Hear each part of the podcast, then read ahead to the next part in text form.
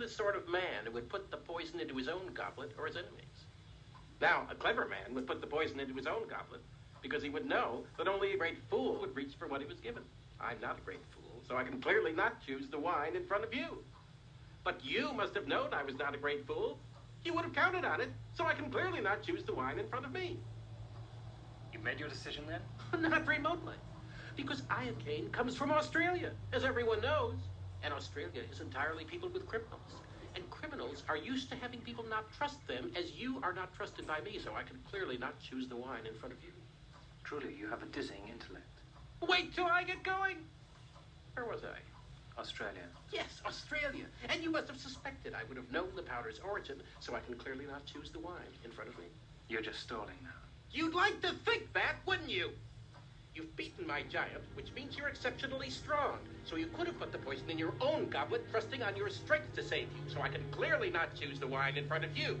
But you've also bested my Spaniard, which means you must have studied. And in studying, you must have learned that man is mortal. So you would have put the poison as far from yourself as possible. So I can clearly not choose the wine in front of me. You're trying to trick me into giving away something.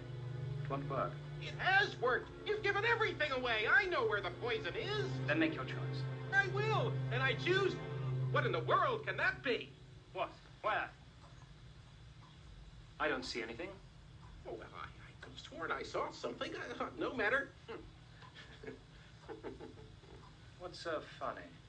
I'll, I'll tell you in a minute. First, let's drink. Me from my glass, and you from yours.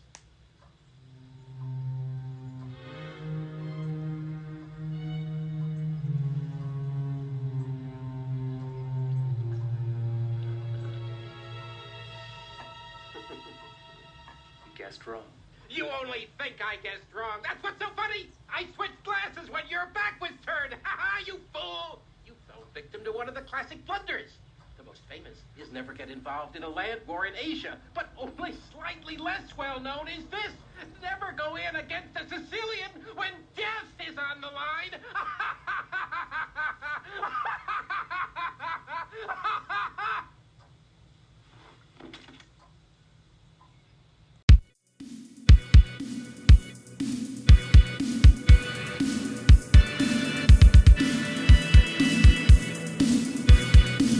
Hello, movie viewers and movie lovers. My name is Tim Williams, and I'm your host for the 80s Flick Flashback Podcast, where we talk about all the great and sometimes not so great movies from the 1980s. From blockbusters to cult classics to lesser known treasures we discovered on cable TV or the now defunct video rental stores from our childhood.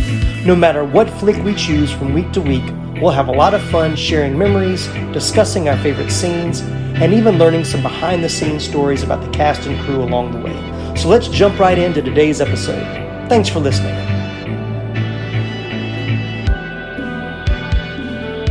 It has been called the Wizard of Oz of our generation, meaning that although it was not a blockbuster film at the time of its release, over the years it has become a rare family film that has been enjoyed by children, their parents, and even their grandparents, as it has been handed down, in a sense, from generation to generation. It's also been known as one of the most quoted films of all time. You may think that's inconceivable, but get used to disappointment. So prepare for a battle of wits as Ron West and I take on the cliffs of insanity, the pit of despair, shrinking eels, and rodents of unusual size as we discuss The Princess Bride from 1987 on this episode of the 80s Flick Flashback. So welcome back, Mr. Ron West. How you doing, my friend? I am beyond thrilled to be here with you today discussing what is probably my all-time favorite movie, uh, you know, and arguably the greatest movie ever made. Uh, you know, uh, I know some will give you Citizen Kane, Casablanca, Mm-hmm. from from here to eternity, Apocalypse Now, Godfather. they would all be wrong. it is The Princess Bride. Where else do you get fencing, fighting, torture, poison, true love, hate, revenge, giants, hunters, bad men, good men, beautifulest ladies, snakes, spiders, pain, death, brave men, cowardly men, strongest men, chases, escapes, lies, truths, passions, and miracles. That's actually a quote from the book. A little Oh. bit different in the movie, Gotcha. but that is the Princess Bride. Right. All that in under two hours.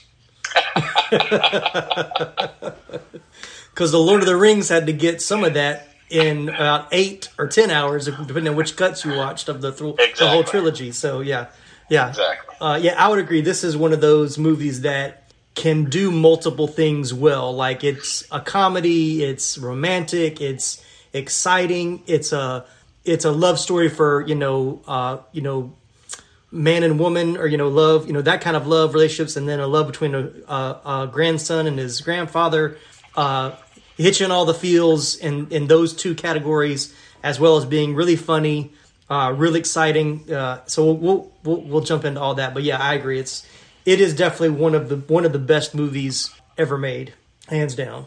And for those people who don't like it, like your wife, who, who I have encor- encouraged you to divorce on multiple occasions because of her dislike of the Princess Bride, not true but okay I have encouraged you to do that. Maybe you're not. Maybe I need to encourage louder.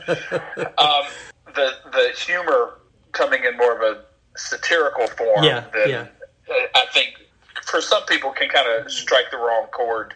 It's also because of that one of those movies that the more times you watch it, yeah the more you like it and the more funnier you find it. Exactly. And that's what I was. Well, we'll we'll, we'll talk about that. uh, I'm not going to jump too far. So let's jump right in. When did you see Princess Bride for the very first time? You know what is funny? Every one of these that we have done, I've given you a very exact, you know, about how I saw this in the movie theater. Right, right. My all-time favorite movie, and I did not Oh, see yeah. this in a movie theater. Uh, this came out in 1987. I moved to Florida in 1987, and basically didn't have any friends, so I wasn't going to the movies really.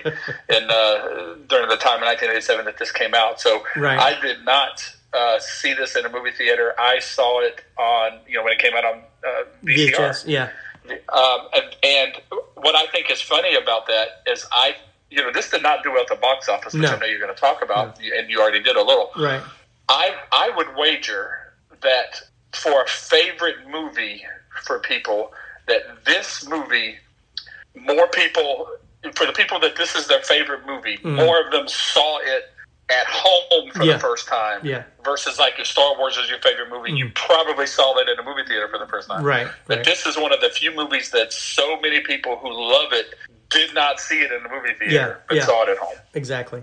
Yeah, I, I would agree. So yeah, I didn't see it in the theater, uh, and I this is one that I do not remember seeing the first time. Like I don't remember. Like I know I saw it because number one, I was a Billy Crystal fan. Um, so I know that I saw it because he was in it, but I don't think I saw it at the theater. I'm pretty sure I either rented it or I saw it when it came on cable, you know, uh, as a as a kid. Um, but I didn't appreciate it until I was much older, and that's what I think. And I, I was watching, you know, a lot of the behind the scenes uh, stuff on the D, on the Blu-ray that I was watching. They talk about that how you know the humor, even though kids can enjoy it, they don't really get the humor until they're like in high school or college um, to really get the gist of some of the jokes and stuff. And so I think that's why I probably enjoyed it when I saw it younger, but because the comedy didn't didn't hit like it does like it did when I was in college, it was just like, oh yeah, that was fun. It was a fun movie, but it didn't it didn't resonate with me as like one of my childhood favorite movies. I really didn't appreciate it for what it was until I was like uh, really between high school and college because we uh, when I toured with a singing group between high school and college, there were a couple people on that on that tour that were really big fans of this movie, and we would get certain days on the tour. We had kind of free days, and uh, I think it was around Thanksgiving. Uh, we went to somebody's house and we watched that as a group together.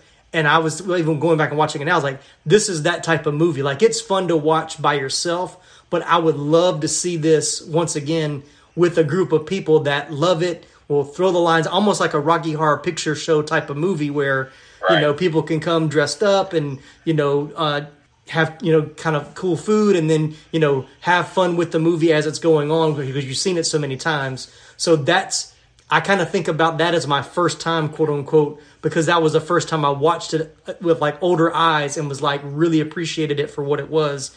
And I've just loved it even more every other time I've seen it now because such phrases are so uh, pop culture heavy. It's like you know, and it's stuff that I, I I may not say it out loud, but I'll I'll hear things and the line will play in my mind, and I'll just start laughing. Like if it's a crowded place. And then I just want to go, everybody move! Like, but I definitely can't do the voice like Andre the Giant, so I don't dare try it. But I, I was, I know what you mean, and this is probably the most, at least for me, I think for a lot of people, the most quotable Yeah. movie yeah, of all time. I mean, Coming to America is pretty high on that list as well. Yeah. But this movie, like you said, things. Well, I was watching an action movie the other night, and the and uh, the guy said, um, actually, I, I, no, I think it was The Wire. I think I was watching The Wire because I've been going back and watching the TV show, Right. The Wire. And someone said, "I hate to kill you," and the first thing I thought was, "You seem a decent fellow. I hate, to die. Yeah, exactly, exactly. Uh, so, how long has it been since you've seen it before watching for the Oh, podcast? That, that's, I you- I think it's on a continuous loop somewhere in my house. It, it never goes off. Uh, Princess Bride is on TV a lot, and if I'm changing channels and it's on, Yeah, uh, the TV stops. And Right. there's there's a few, few of those movies for me Mm-hmm. where it, it stops and, and stays there. Uh, watching it complete from the beginning to end, uh, it does not go beyond six months for me of watching Yeah. uh, that. And I can say that about a few things. Mm-hmm. Uh, but it, at some point, every six months at least, I'm watching it, and I may get little bits and parts of it yeah. other other times. What about you? Yeah, I think the last time I watched it from beginning to end was actually with you guys when we were watching. We were me and my wife sit down and watch it uh, at your house. Probably what four, maybe four, four years About ago. four years ago, yeah. So that was that's the last time I watched it from beginning to end. But like you, like you said, uh, if I if it's on TV, I'll at least watch the next commercial break, or you know, I've seen bits and pieces here and there. So it's definitely one that you can watch every year, multiple times a year, and still enjoy it for sure. So now, have you ever read the book that it's based on? I'm sure you have. I, I have. It. I do not own the book. I read it. I used to work in a library, so Mm-hmm. um, I read it years ago. I would love to get it. I have it on a list of things like perpetually for Christmas for my my, my wife to buy me. The problem is. What I have on there is a first edition Oh, that yeah. I would like her to find, which those those are going to have a comma in the, in the price, Right, of, right. because it is such a beloved book, and it, and it uh, seventy Seventy three. three. Yeah. I think yeah. So yeah, so I, I would love a first edition of of the book. So I've, I've read the book, but I really only read it once. Uh, books are always better. Yeah. You know, in every every movie it's based on a book. The book Yeah. is better. Just that's just the nature of it. hmm So I, I I don't have the affinity for the book that others have. I have seen like there are quotes. Like I have a quote in front of me right now from Buttercup that's not in the movie hmm and and it is and when I say quote, it's I mean I could go through it and read it, but it's going to take me five minutes to read it. I mean it is a big narrative, Right. but loving the movie like we do and knowing it like we do, this fits with that so well, and Mm-hmm. you can so see and hear her saying these things, and it's, it's it would just be fantastic. Yeah, yeah. And it, it just lets you know how these words are just dripping off the page, off of Gold, Goldman's page. Yeah. Now, now I'm kind of interested. I wonder if there's like a dramatic reading of the book, like on Audible or something like that. I'd, I'd be willing to try to look for it to kind of, li- you know, listen to it instead of reading it and kind of hearing not just one person narrating, but like if they actually like a dramatic reading of the book, that'd be pretty cool. So, and if you do that Audible, I want my, I want, I want my residuals since I gave you that idea. If it, if it doesn't exist as of today, so So, so I, I so want to read you this quote. That's why I actually have it pulled up, but I'll do it after the podcast. Okay. It is it is very long. All right, gotcha. All right, well, I, well, I know, I know you have a book by Cary Elwes that he wrote about uh, the As experience. Yep. So uh, as we get into the trivia and stuff, I'm sure you'll have more to add to maybe some of the things that I pulled up, which some of the stuff came from the book. Um, but let's just jump right into uh, how it came about. So, so Rob Reiner, actor turned director, been enamored with the book written by William Goldman, Goldman as we said in 1973. Uh, it was given to him as a gift from his father, director Carl Reiner and actor. Uh, he said he wanted to make the film adaptation after successfully demonstrating his filmmaking skill with the release of This Is Spinal Tap in 84 and The Sure Thing in 85. So during production of Stand By Me, released in 86, which was a previous episode on here, uh, Reiner had spoken to an executive at Paramount Pictures regarding what his next film would be, and he actually suggested doing an ad- adaptation of The Princess Bride. He was told they couldn't because uh, there had been several studios that had previously attempted to bring Goldman's book to the big screen without any success. Uh, those previous attempts included 20th Century Fox, which actually paid Goldman $500,000 for the film rights and to do a screenplay in 73 when the book was released. Director Richard Lester was signed to direct, and the movie was almost made, but the head of production at Fox was fired and the project was put on hiatus. Goldman eventually bought back the film rights to the novel with his own money. Other directors who had also attempted to adapt the book include Robert Redford and Norman Jewison, and at one point, Christopher Reeve was interested in playing Westley in one of the planned adaptations. Uh, Reiner found success by gaining financial support from Norman Lear, who he knew from All in the Family, and had funded production of This Is Spinal Tap, with the production to be distributed by 20th Century Fox. Rob Reiner worked closely with Goldman to adapt the book for the screenplay.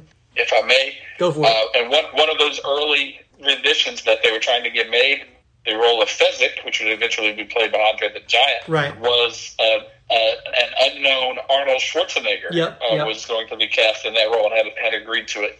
And then, of course, by the time they made the movie, he was way too expensive. Exactly. Yeah. But yeah, I can't really see anyone else directing this movie. And he even said in one of the behind the scenes things I was watching, he said because Spinal Tap was this kind of satirical spoof kind of a movie, Right. and then The Sure Thing being a very romantic, you know, rom com kind of comedy, he said maybe they saw that if he can do those those two films really well, putting those two things together, uh, maybe he's the right guy for the job. And so it was kind of kismet that it, it worked out that way. So It's just amazing that Meathead from All in the Family is responsible for my all-time favorite movie. yeah.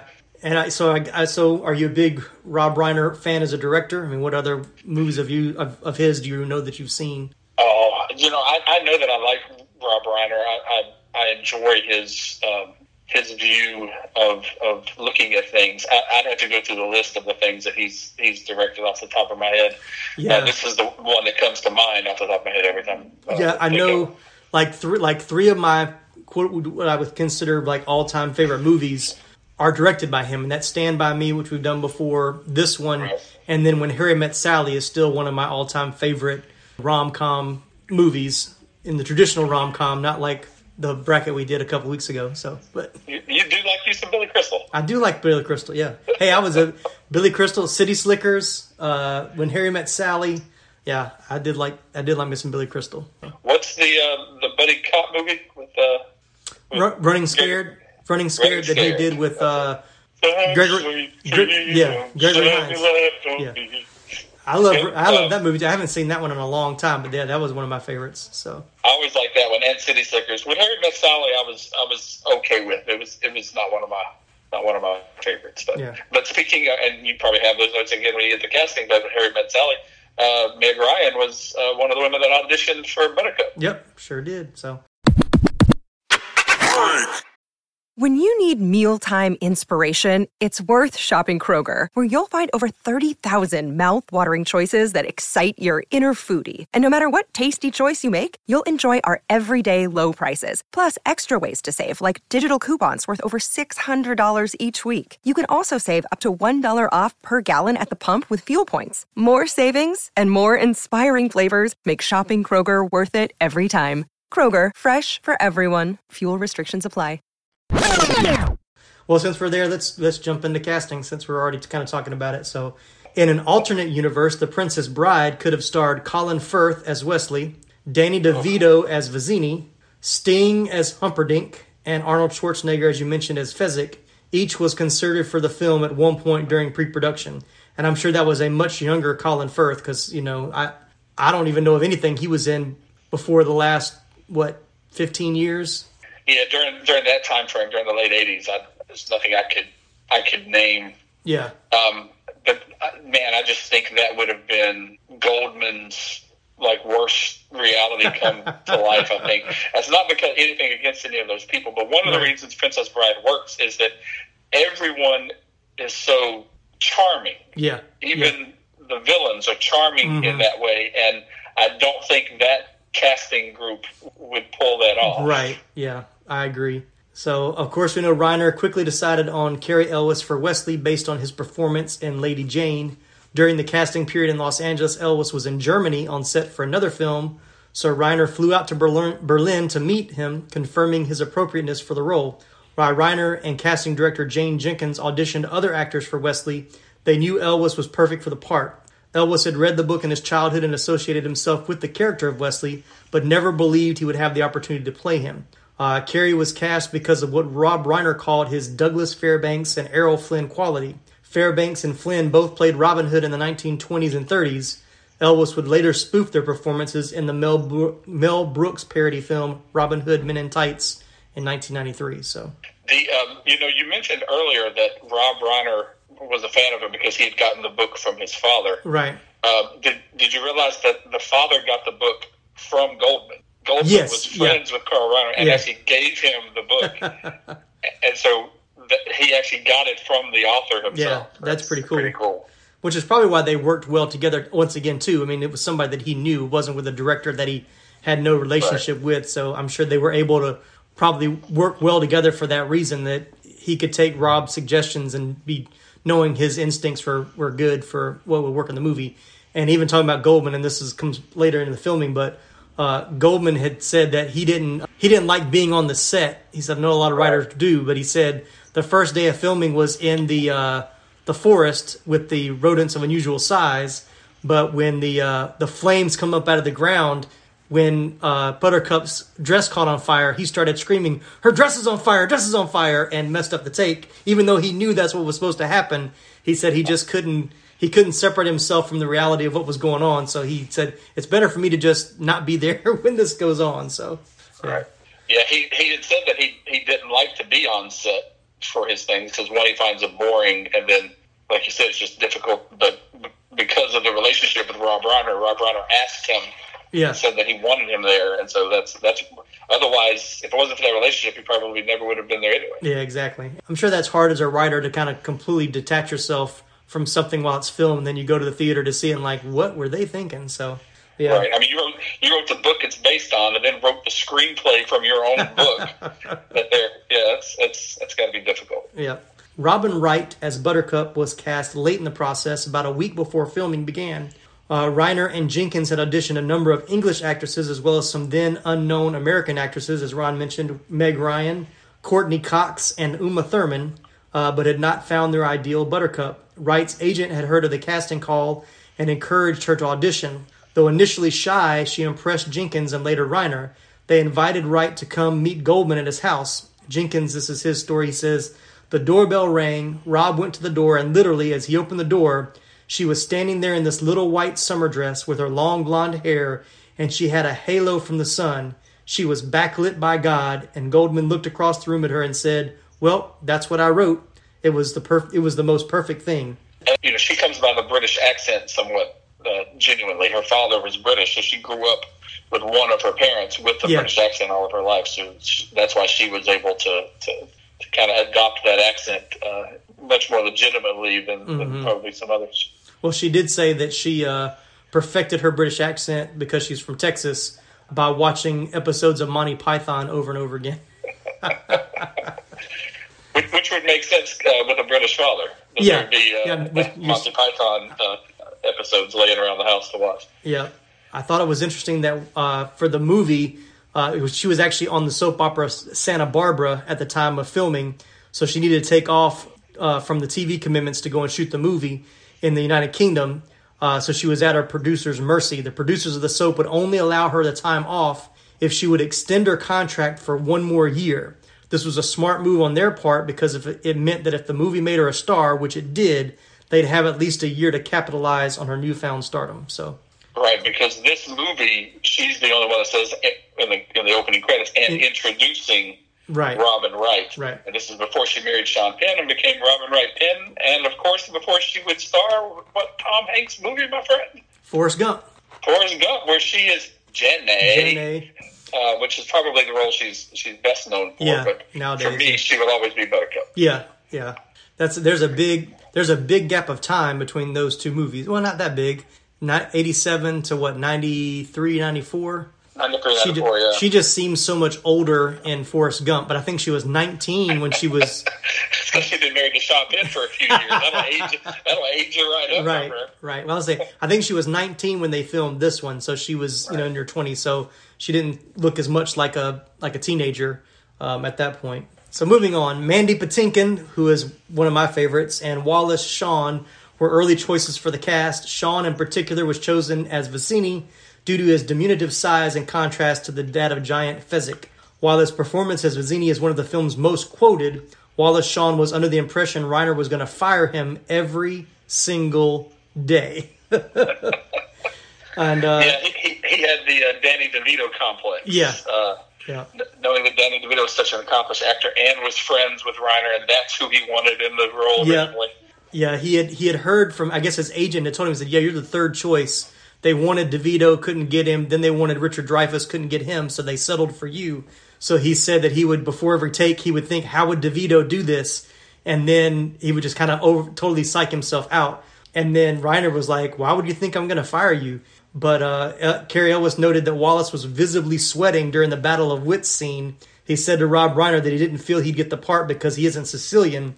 Rob Reiner assured him that his voice was exactly the same as Vizzini's in the book. So, but once again, I can't imagine anybody else in that role besides Wallace Shawn. Yeah, And it's also doubly fitting that, uh, unlike, or at least unlike DeVito, I can't speak uh, off the top of my head for uh, Richard Dreyfuss, I Yeah. think you said, but uh, Wallace is very intelligent and educated. He's Yeah. Harvard and Oxford educated, and in fact, on the day off from filming, went as a guest lecturer to Oxford from the Princess Okay. Bride set to uh, speak, which is funny because now he plays the professor on uh, Young Sheldon.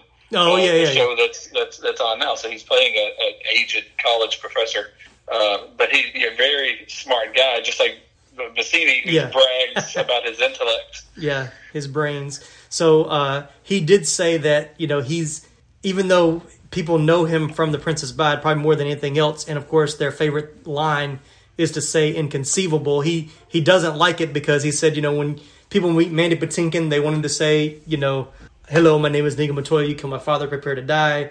Uh, Cary Elwes gets as you wish.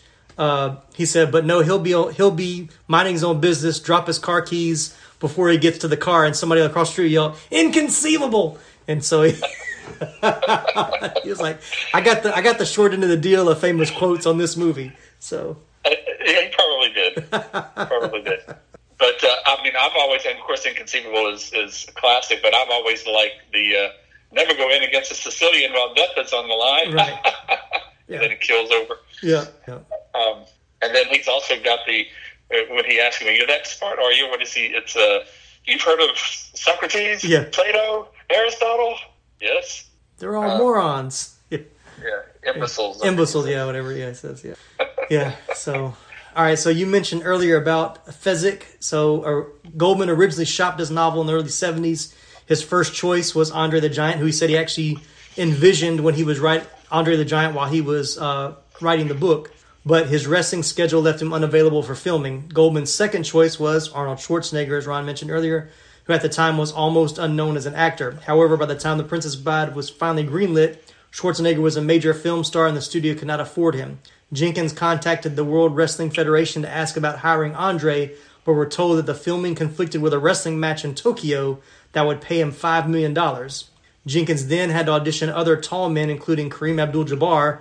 That would have been interesting. Uh, Lou Ferrigno and Carel Struycken, but these didn't pan out. Near the end of casting, the World Wrestling Federation told Jenkins that Andre's match in Tokyo had been canceled, clearing him to play the role of Fezzik. For his part, Andre found his participation was a gratifying experience, considering that no one stared at him on set during production as a kind of freak, but instead simply treated him as a fellow member of the cast. Yes, and there are legendary stories of Andre the Giant on that set and other set. But Yeah. uh, there are very specific uh, drinking Yeah. stories of Andre the Giant where um, Robert Wright talked about how he, he would drink three entire bottles of cognac Mhm. and 12 bottles of wine, Yeah, and that that would make him just a little tipsy. yeah, it's crazy. Um, um, you know, just someone of that of that size. Mhm. Um, and they said when they would go when they would go out, he would just, you know, because his hands were so big, he, it's hard Yeah. to hold a little glass or a little can of beer. Yeah.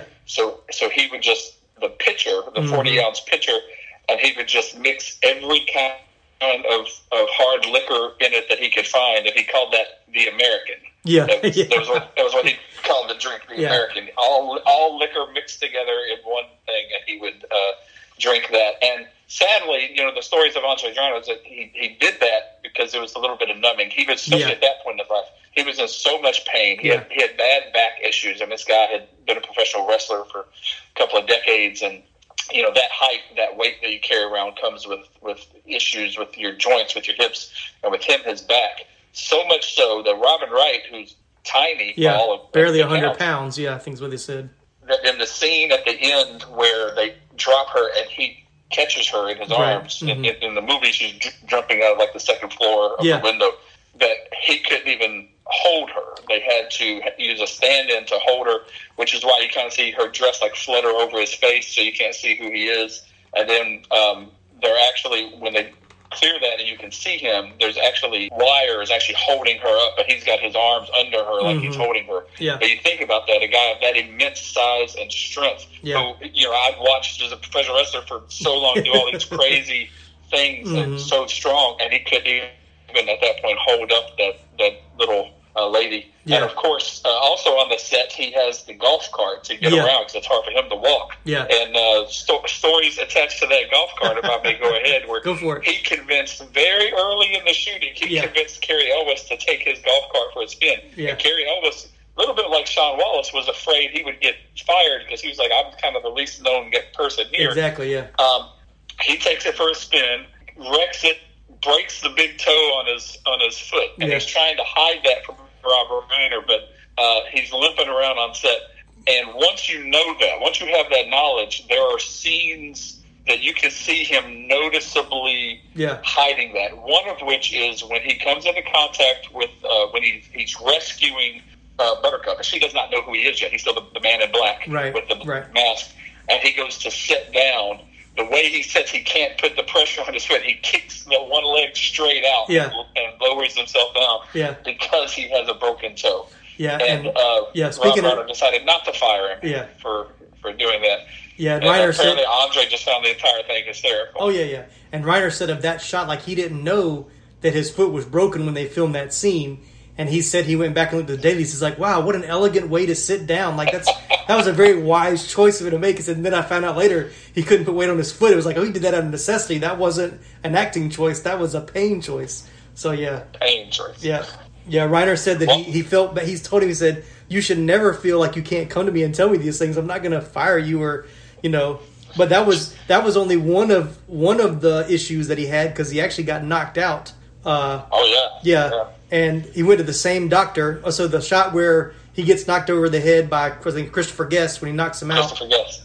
and they tried a couple of different takes and it didn't work. He said, "Just go ahead and hit me with the, go ahead and just hit me regular." He said the next thing he know, he woke up in the hospital room in full costume with the same doctor that treated his foot. He said, "Well, uh, Mr. Zorro, uh, it sounds like you're uh, you're not having such a great time or something like that." So I, I thought that was pretty cool. Yeah, that is a uh, great story. And uh, here's your leading man, the dashing. Uh, I got he gets knocked out and gets a broken toe uh, on different days on set. Yeah, I didn't get much research as far as like uh, Christopher Guest or um, uh, Chris Sarandon, who round out the cast. There wasn't much about you know those. Uh, well, Christopher Guest, of course, is good friends with Reiner. Um, I think he was well cast. He's one of my favorites, and then Sarandon uh, was also pretty. I guess was pretty well known uh, among Reiner at that time. So they kind of came in as friends of his, rounded out the cast rather nicely. So, uh, anyone you want to highlight that you had any Uh, info on? no, I mean Sarandon as Humperdinck is uh, really good. He's got that the great air of uh, of um, just a very punchable face, to use a more Yeah. modern uh, term. Like you, you, you just want someone to just punch him, and at the end, when when Westley punks him and shows and shows him to be a coward, and Mm-hmm. Yeah. he and then tells him he, he has to deal with his cowardice. You know, when they when they let him when they let him live. Um, you know, that's just uh, you know, well, I mean, it's fantastic writing, but Sarandon does a great job with that. Christopher Guest is you know, it, it's it's very non-emotional role as this, the, you know, the six finger man, and Mm-hmm. um, kind of detached. He he has the one funny line of, "Well, if you don't have your health, you don't have anything, yeah. um, which is a, a, a great line as he's torturing people. Um, and then, uh, um, were you doing anyone else with the cast? We're going to talk about uh, uh, little Freddie Savage, little, Yeah, we little can- Wonder Years. Yeah, exactly. Yeah, I didn't have him. Yeah, he was uh, he was chosen. This was before he started Wonder Years, so he was still uh, pretty much unknown at that point. But yeah, him and Peter Falk as the grandfather. Um, I think those were pretty much. I think Fred Savage said that he, you know, they had auditioned a bunch of kids and they kind of wanted him early on, but they they were kind of waiting uh, to see if anybody else uh, stood out. But he was kind of, I guess, earmarked early on in the audition, and they still went through all the auditions and came back to him. And then uh, Peter Falk as the grandfather, I think was that was the only that was the only uh, choice they really wanted for that that role. So, uh, and then of course we had to talk about Billy Crystal and Carol Kane uh, as their cameos as the uh, Miracle Max and his wife. She's a witch. I'm not a witch. I'm your wife. Miracle Max, Billy Crystal, um, and I've, I've seen him give this interview before. He, he's talked about it several times. And Billy, again, Billy Crystal's big friends with Rob Reiner Yeah, and yeah. Carl Reiner, you know, that that whole group. He also knew Goldman, loved Goldman, loved the book, Yeah. um, and, and was was willing to do anything to, to be in the role. Hmm. He and Carol Kane uh, actually went to you know, took the scripts and went to an apartment and made up their own backstories Yeah. for their couple. Yeah. Like you know, for all we know, they've been together for hundreds of years. So they, I would love to hear their backstory Oh, that they yeah. came up with Oh, as, yeah. as a couple. Uh, and uh, and Billy Crystal, probably my all time favorite line in this movie is him saying, "Oh, I love a nice MLT, a mutton, lettuce, and tomato sandwich, where the mutton is nice and lean and the tomatoes are ripe." and I've heard him give the interview where he talks about how. You know, it's all famous people do. They hate to be interrupted when they're eating dinner. You know, Yeah. you're putting, putting a fork of food in your mouth, and someone's going, "Can I get an autograph? Can I take a mm-hmm. picture?" And he said he really hates that, and, and but he said if the person makes some kind of reference to the Princess Bride, he will stop what he's doing. He'll go over to their table because he said I know that's a special kind of person. Yeah. Uh, and so he said, if I'm starting to eat and someone looks over and says, "Is that a nice MLT?" he was like, I, "I will instantly just get up and follow that person around the restaurant and and and, uh, and have a great time." And of course, they all talked about. He was on set for three days, three Yeah. ten-hour days, Right. And everyone on set talked about how every line that he made was different. He never repeated a line twice. It Yeah. was all ad libbed. Yeah. And they said that most of the stuff could not go in the PG 13 movie because it was far more adult in nature. Uh, Right. And was it Mandy, Mandy Patinkin? Yeah. I, I think that uh, Bruised- actually bruised the rib. Yep. Trying to hold in his laughter. Try, trying to hold in laughter Yeah. from Billy Crystal's lines as as Yeah. uh, Miracle Max. all of the all the fighting scenes with Mandy Patinkin, every every fighting scene is him, him and Cary Elwes. The only scene that was not the only scene that was a stunt man was I think one of the the flip off of the the bar. Uh, but he said of all the fighting scenes he was in, the only injury he suffered on set was bruising a rib from holding in his laughter during the Billy Crystal scenes. Billy Crystal. And then Rob Reiner wouldn't he wouldn't stay on set. He had to keep leaving. They said he would laugh so hard, try to hold the laughter, and so he made himself nauseous. He felt sick, so he would just say, "Okay, here's the line I need you to give. Just do this part. Okay, give me, give me, give me 30 seconds." And then he'd have the AD yell action, and he would be out of the room because he couldn't stay in the room during those those scenes. So I would love to see if they had that recorded, like those outtakes. Just Oh, Billy yeah. Crystal. yeah, With Cary, Cary always laying there trying to pretend to be dead, which you know he can't do because you know he's, he's laughing. Oh, yeah. Billy Crystal standing over him saying whatever Billy Crystal is saying. right. Well, that's why they're all tight Uh, shots. You don't see too many wide shots of him under, you know, the body laying there. They're all in a tight shots. So Uh, so yeah, so just great casting throughout throughout the movie. There's there's no one miscast in this, and uh, it's not the same if you start replacing people. Yeah. So talking about Miracle Max, this was funny. Uh, Crystal, Billy Crystal said this. He said, "Once you have the makeup on, you can't not be in character." He said, "I'd order lunch in character as Max, and it was like, how's a shepherd's pie? Is it spicy? Will I regret it in the morning?" And the waitress would say, "No, sir. I think it's quite lovely." He'd say, "Well, yeah, you don't know my colon." Beautiful. Beautiful. So, all right. So, any favorite scenes? Oh, Can you pick one? All right, I'll give you two. Give me okay. Your top three. Top three. In order, I'll go in reverse order. Okay. Uh, three, um, uh, three for me is um, Westley looking at Buttercup.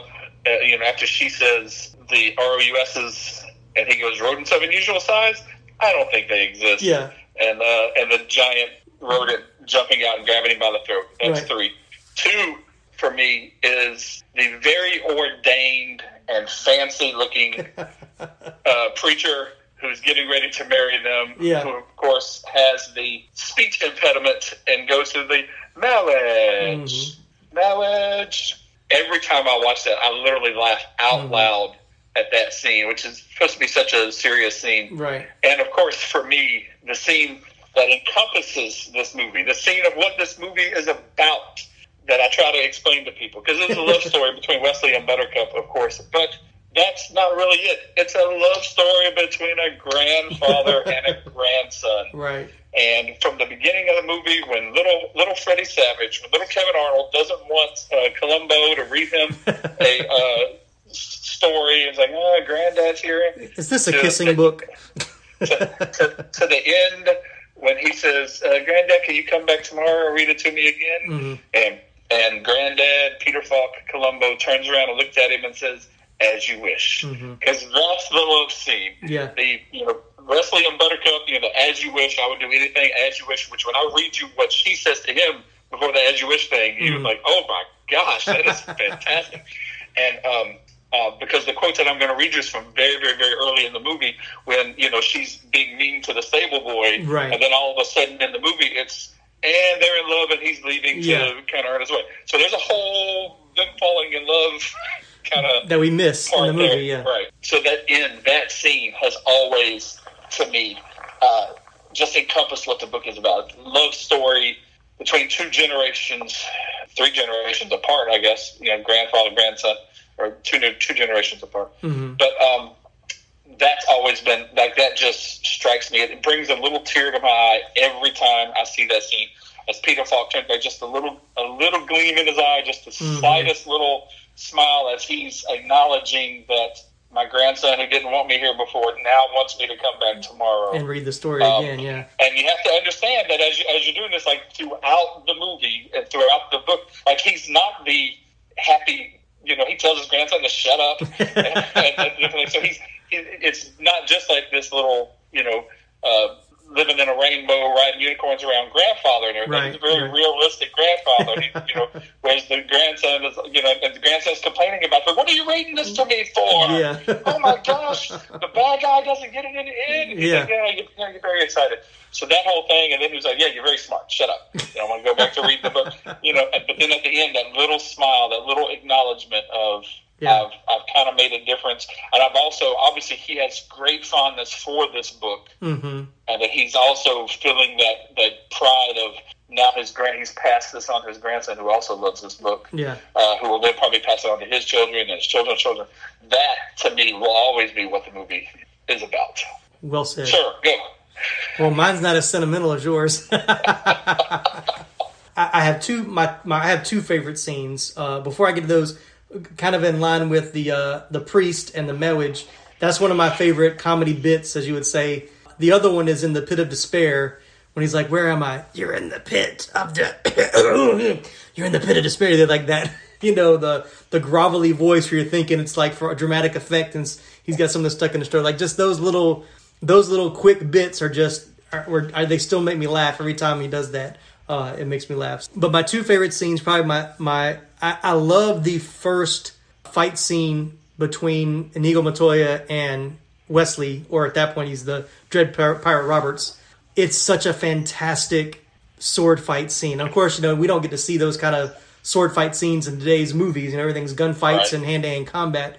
And then of course now knowing that it's though it was those two actors doing that, and then to switch hands that they had to learn it left handed. You know, look as good left handed as they do right handed. Uh, that's just that's phenomenal. They even talked about how they had choreographed like a minute long uh, sword fight scene. Took it to Rob Reiner. He was like, "Yeah, that's great. I needed to be twice as long."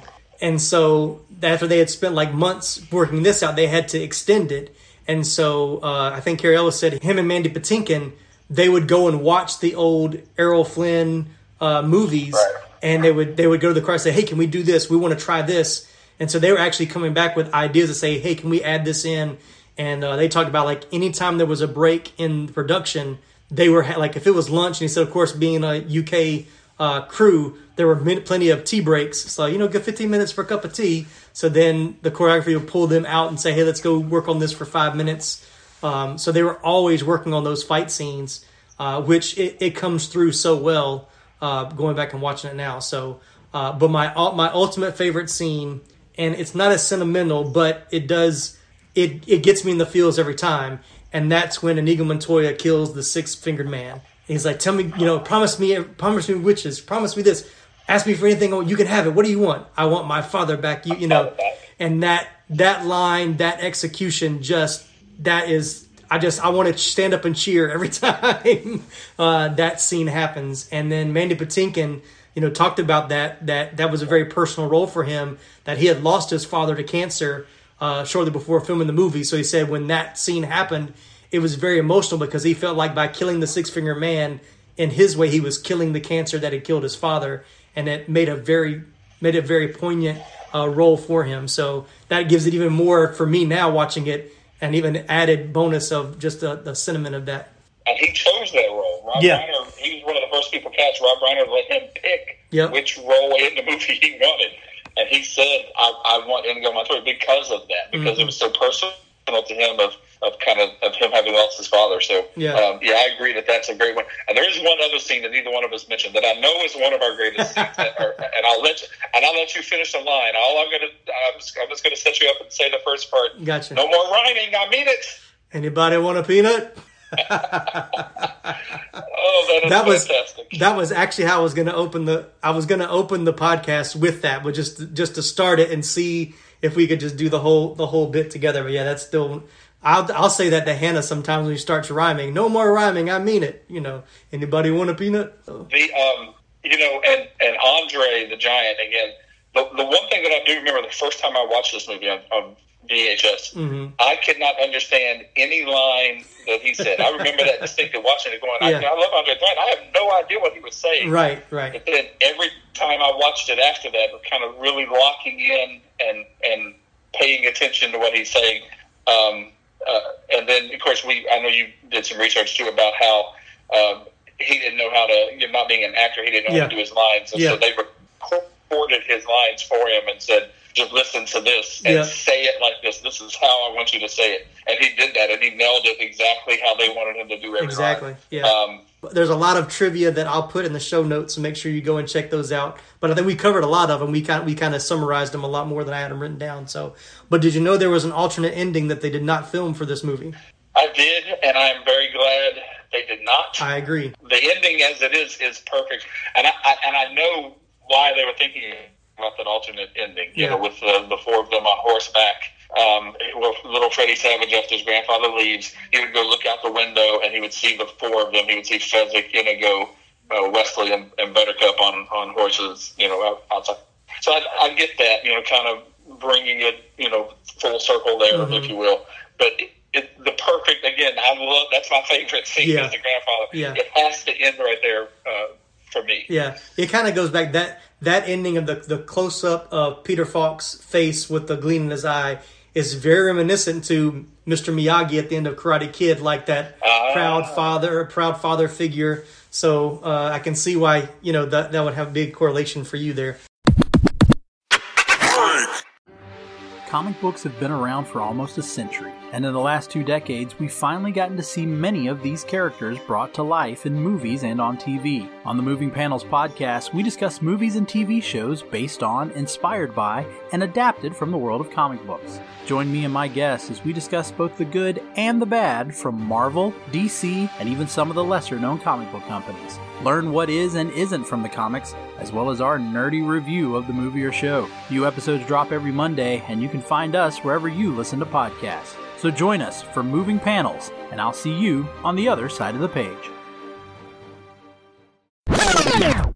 All right, well, let's talk about box office and critical reception. Uh, as we said earlier, Princess Bride was released in the United States on September 25th, 1987. It opened at number 16 at the box office, while Fatal Attraction was sitting at the number one spot for a second week. Now, in doing a little bit deeper research after I kind of typed this up, it opened in limited release, so that was in a very small Okay. number of theaters.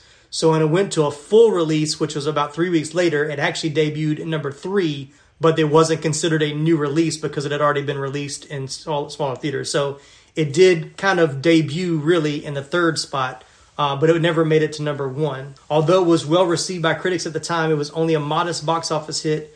It grossed just over $30 million on a $16 million budget. Over time, the film has become a bona fide cult classic. Which, thinking about what they did for $16 million, that was, they made a really good movie. You know what I'm saying? I mean, as far as quality, it doesn't look cheap. I know they said they used real castles uh, for, you know, for the, uh, the, the castle scenes. A lot of the interiors were, were actually part of, like, I think they said the bedroom was a museum. So that was all the original furniture in the in the castle. So they didn't have to buy all that stuff. But they said the uh, the draperies and things on the wall were like thousands of years old. That they you know they were afraid they were going to burn or rip during production. They had to be very careful. But uh, they used their money wisely. So Yeah, there's no uh, no CGI in uh, Princess Bride that would that would eat up a budget. I mean, and even the parts, you know, like the rodents of unusual size, which are which is you know cheesy, but Yeah. it's supposed to be cheesy. It's kind Yeah. of a tongue in cheek kind of thing, and there's actually little people crawling around in those rodent yeah, costumes. So Yeah. you know that's always cheaper to do that than it is for some kind of animatronic or like you said, Mm-hmm. CGI. So um, yeah, a lot of that is probably you know paying for the the the sets, maybe the access to them, and, and the actor salary. I guess I mean that would eat up your sixteen million dollar uh, budget. Although there's no big. Uh, you know, Cary Elwes is, is relatively new, and Robin Wright it's her first one, so I'm sure they're they weren't commanding um, Yeah. huge contracts. I mean, you, know, didn't, you didn't really, because- yeah, you didn't really have an A-list blockbuster kind of actor that you had to pay an enormous amount of money to. So that was good. Right, and I you Billy Crystal did his part really cheap Yeah. because he was it was only three days, and he he, he you know again friends with Reiner and Mm-hmm. loved the the the book. So uh, just to be a part of it, he was probably like, ah, just fly me over there, and I'll Yeah. I'll do what I do. So as far as critical response, uh, Rotten Tomatoes has it at a 97% on the tomato meter with a 94% audience score. Too IMDb, low. IMDb, well, you're not going to like IMDb. They've got it at an 8.0 out of 10 with a 77 on Metacritic, which I think is ridiculous. So Yeah. uh, I'm not, 97 percent is too low. it's a it's 110. I won't take any less. No, no, I don't, I don't. I don't do extra. I don't do the hundred and ten percent. But it's it's it's a hundred. No, I, I can. I, again, I understand that there's some people um, that that kind of brand of humor. A, a perfect example, Robert, is this is Spinal Tap. Like the first Yeah. time I watched this is Spinal Tap, I was like, why do people like this? Yeah. This is not good. And the second time I, I watched it, I was like, oh, it's okay. And then the third time, I was like, yeah, it's pretty good. I like this.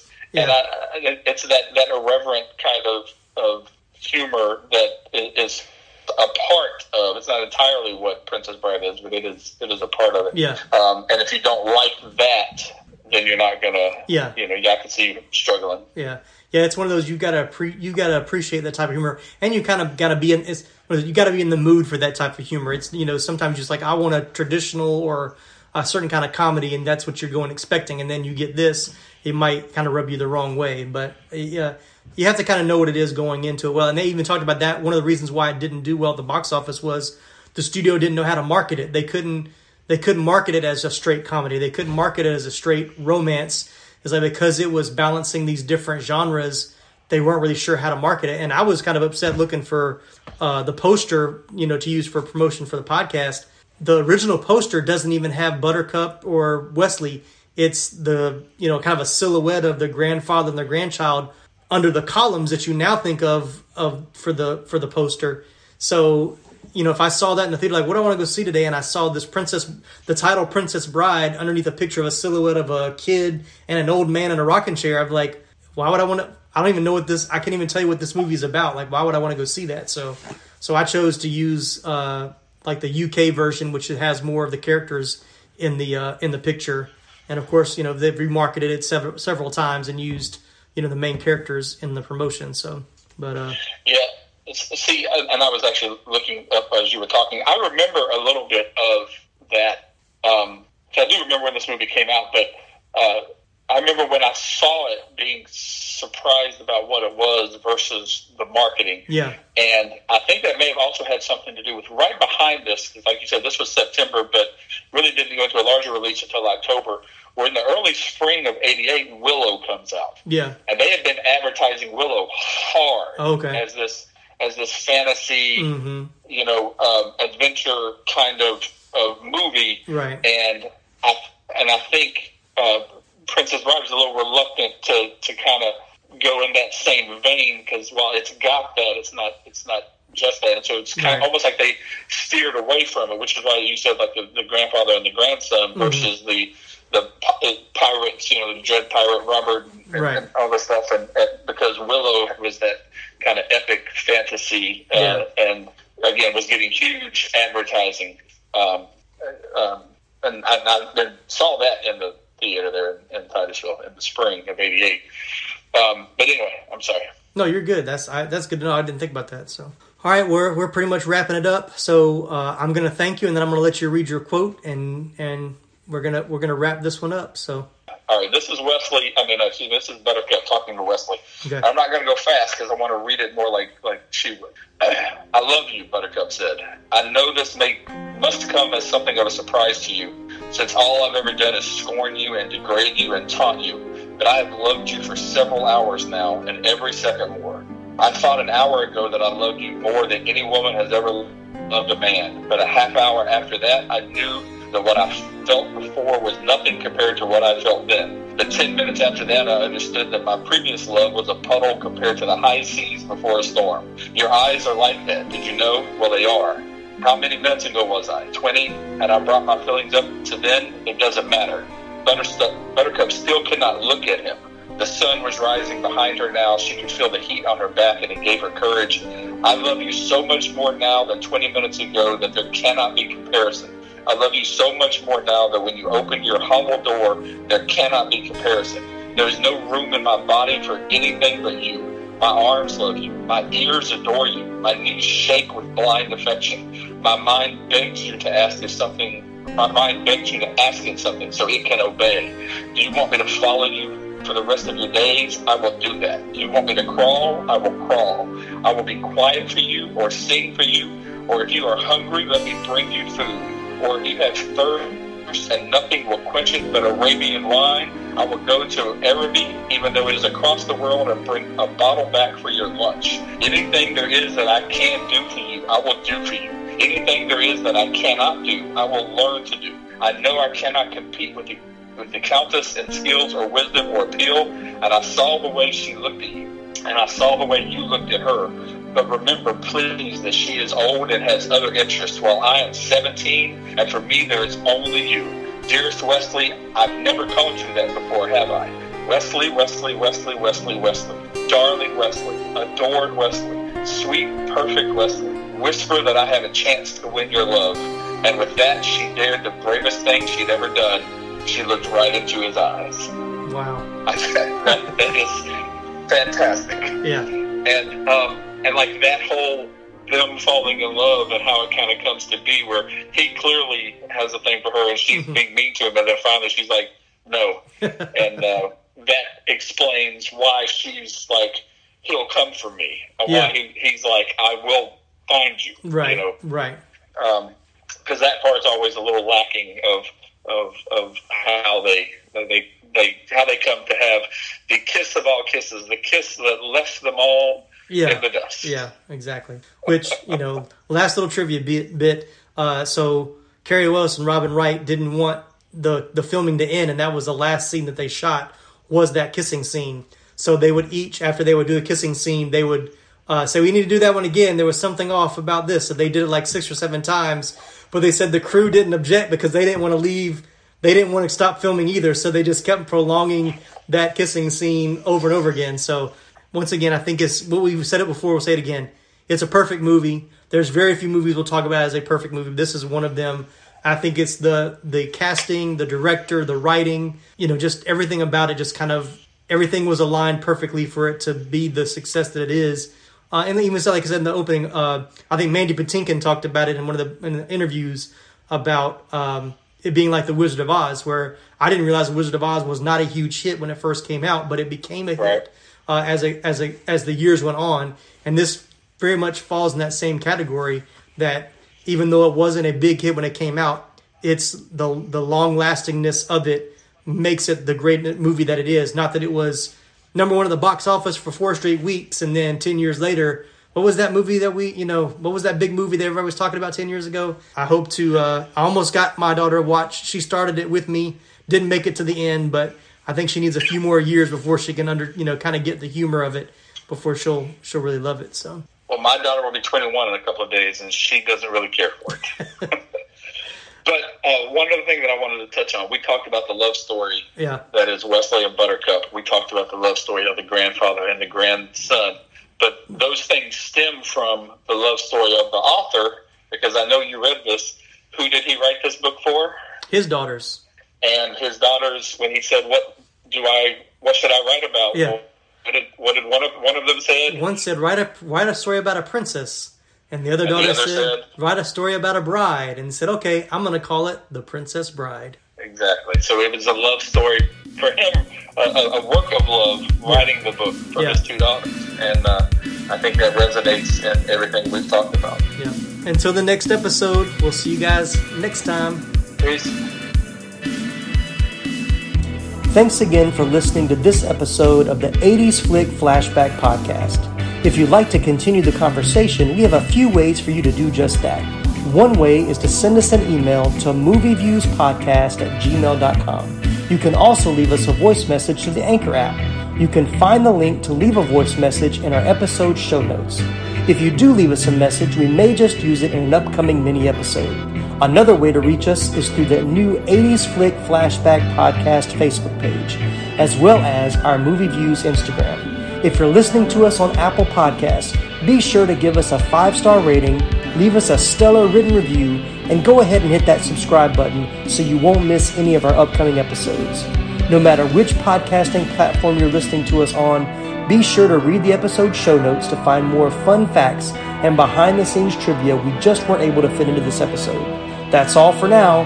Join us again next time for another 80s Flick Flashback.